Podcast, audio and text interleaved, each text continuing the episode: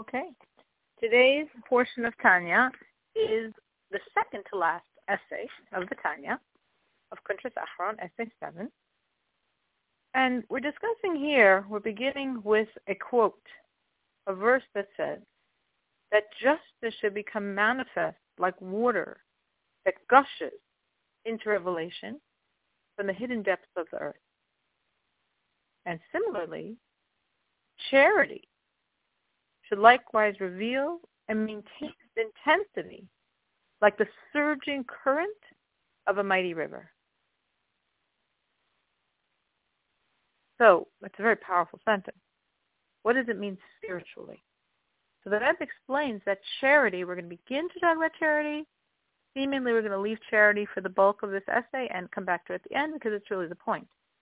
Charity is like this mighty river coming from a ton. A is a term for the seminal wisdom, for chachma. Now, a has three meanings, and all three meanings are relevant. A means vigor, a means toughness, and a means antiquity. And all three of these meanings relate to the soul's elements of chachma, of the seminal wisdom. And they're actually reflected, the seminal wisdom is expressed in the Hebrew alphabet in the letter Yud. And a Yud, the smallest of the letters, actually has three parts to it, if you would think of it as it's written in a Torah scroll. The basic point of the letter, the upper tip, and the lower tip. And those three elements of the Yud are reflective of these three differing aspects of a Tan, the vigor, the toughness, and the antiquity. So this aspect now, flowing into the river, is this a ton, this level of the seminal wisdom, that flows down from the seminal wisdom being the source of the river, the expansiveness of the next stage of Bina, of development, of understanding. And in this state, we have this Kabbalistic concept of it being the point in the chamber, the seminal point of wisdom drawn into the chamber of Bina, of development, of understanding. Or this could mean the self-nullification of the soul coming from this seminal wisdom that's drawn into the chamber of the inner part of the heart. And that concept is what we're going to develop in this essay. And all of the continued existence of creation depends on this union taking place in Atzilus, in the world of being, of seminal wisdom, Chachma, and of the development of that, the understanding of that Bina. Now the word Eitan, that term for seminal wisdom, in the Hebrew begins with a letter that symbolizes the future tense. So beyond what we said of vigor and toughness and antiquity, this word Eitan also hints to the revelations that will be in the time to come.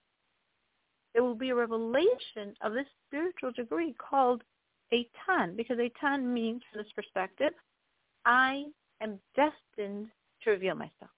Meaning now there's something in a state of concealment, and in the time to come, in the times of the Messiah, it will be revealed. So with the arrival of the Mashiach, of the Messiah, it will be revealed infinite light of God and this divine unity will be revealed within the innermost point of your heart. By calling forth that mighty river, the radiance of the supernal wisdom that's going to illuminate the inwardness of your heart. You have inside of you that seminal wisdom. Remember we spoke of it as the point in the chamber. And we said it's to come into the chamber of your heart. That point of complete nullification to God should irradiate your heart with such love for God, such nullification to God, as will be completely manifest in the times of the Messiah, of the Messiah. Why then will my heart resonate with this seminal wisdom and have nullification to it? Have nullification from the depths of my heart, to this divine unity, because right now in my heart there's there's foreskins. Like by circumcision, one has to remove the foreskin So there's foreskins of lust, of physical drives that are blocking the real feeling of my heart. It says in the times of Messiah that God will circumcise your heart, meaning nothing's going to hide that inner core of our heart. So then that heart can experience this, com- the heart, follow what the Rebbe is saying, is going to experience the self-nullification of the soul to God because the revelation of the seminal wisdom in my soul is going to completely penetrate, completely illuminate the intense inner point of my heart because there's no blockages anymore, because nothing is stopping it. So we have here all three elements of Eitan, the, the vigor of the soul's essence, its unswerving toughness, and the antiquity of this gift. This is truly a gift the Jewish people have in the merit of our forefathers, Abraham, Isaac, and Jacob. That's why we have such a soul with the seminal wisdom that can irradiate, can illuminate the inner depths of my very heart. So this is beautiful, and it will be beautiful in the times of the Messiah. But what does one do now? Well, one prays and hopes that the Messiah should come now. And also, the Rebbe is saying there is something you can do now, not to have the complete messianic experience, but to have a glimmer of the illumination of the light of God from the state of Eitan into the inner point of your heart. How? By arousing tremendous mercy for the godliness in my soul. Because as long as I'm not meriting the revelation of the light of God from this Eitan state into the inner dimension of my heart, that I should I should be as a human being should be completely nullified in the divine unity. Until that point, it's really a, a pitiful state for that spark of God within my soul. Because here we have the spark of God, drawn from God's wisdom, and it can't illuminate.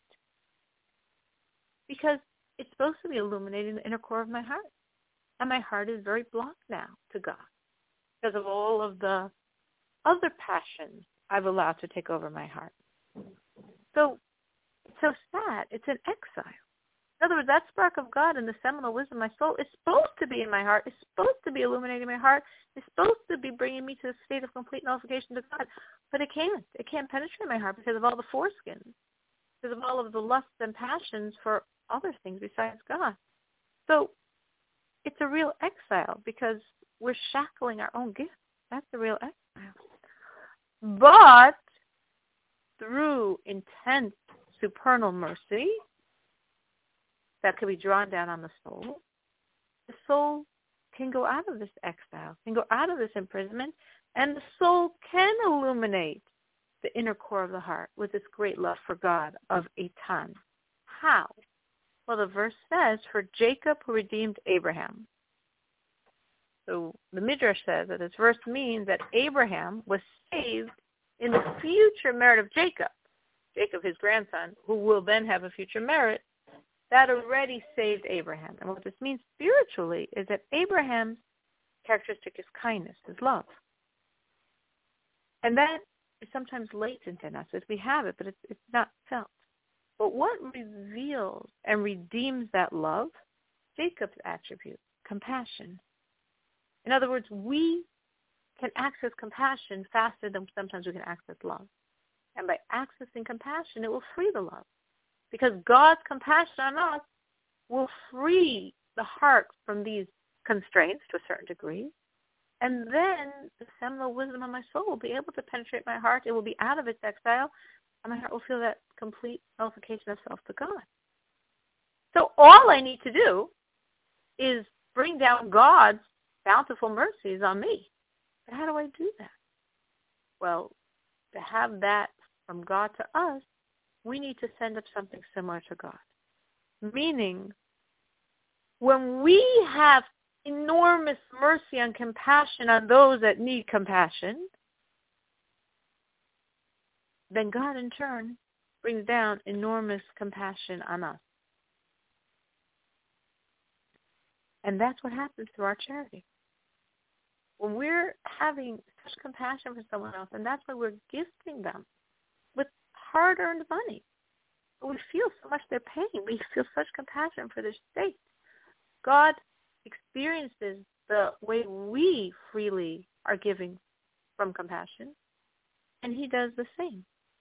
So that's why, if you remember, we opened up this letter by saying that charity is like this mighty river, because the charity, we now understand, is your arousal from below to bring out this loving self-nullification of this vigorous essence, the Eitan of the soul, to become revealed through that river of Bina of development, of understanding within the inner core of your very heart. And from that perspective, we should give charity unstintingly. Don't think of any limit. Why? Because if, God forbid, a person was in jeopardy, he'd spend without limits to save his life. So too, you should view your godly soul's jeopardy. And so too should you give charity boundlessly to save your godly soul.